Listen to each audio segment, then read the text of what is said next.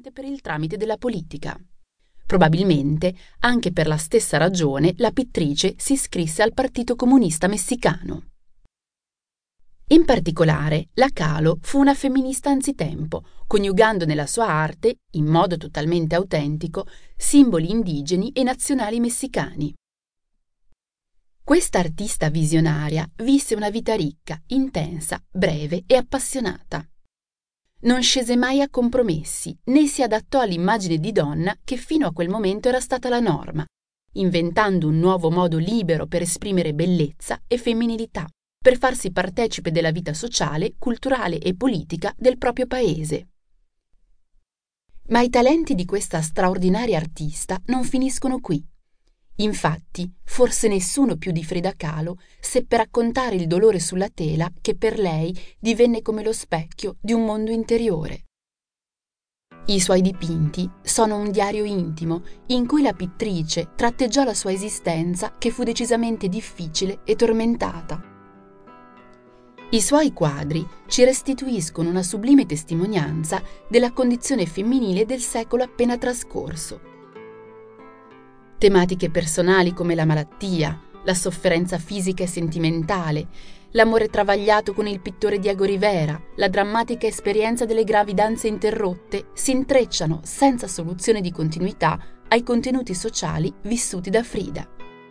La lotta per la democrazia e per l'integrazione politico-culturale degli indios messicani e quella per la fondazione di un'arte messicana indipendente. Mescolando motivi e simboli della cultura indio-messicana e dell'iconografia devozionale del cristianesimo popolare, Frida Kahlo arrivò a una singolarissima elaborazione del genere del ritratto.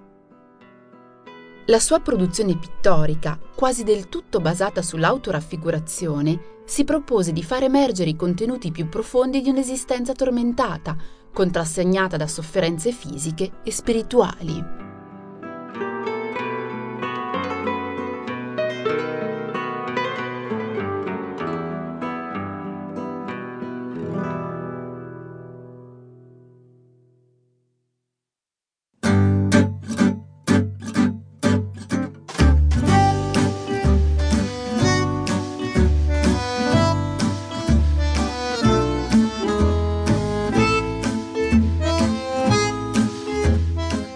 La biografia di Frida, senza la quale sarebbe impossibile capirne il lavoro artistico che ne è la registrazione meticolosa e ossessiva, è presto detta.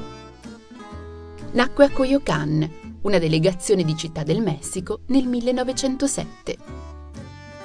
Era figlia di Guillermo Calo, un fotografo tedesco nato a Pforzheim, nell'odierno Baden-Württemberg, da una famiglia ebraica di origine ungherese e di Matilde Calderoni González, un'agiata messicana di origini spagnole e amerindee.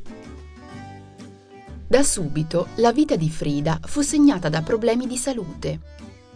Forse affetta da spina bifida, fu colpita dalla poliomelite a sei anni e camminò sempre con grandi difficoltà.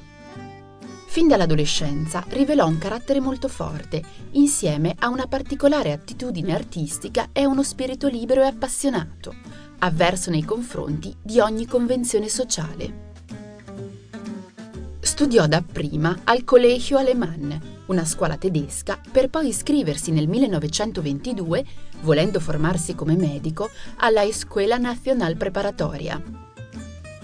Qui conobbe un gruppo di studenti chiamati Caciuchas, fautori del socialismo nazionale, e iniziò a dipingere i ritratti dei compagni di studio per passatempo, il gruppo ammirò il rivoluzionario José Vasconcelos e si occupò nello specifico di letteratura.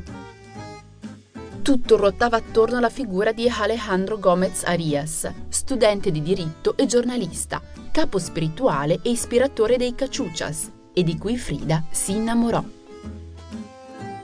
Coetanea della rivoluzione messicana, al finire di un'adolescenza che la vide quindi protagonista vivace e anticonformista della svolta democratica nel suo paese, nel 1925 Frida andò incontro a un spaventoso evento che, alla lettera, le frantumò il corpo e la vita in due. Infatti, quando l'artista aveva appena 18 anni, ebbe la vita spezzata da un terribile incidente d'autobus.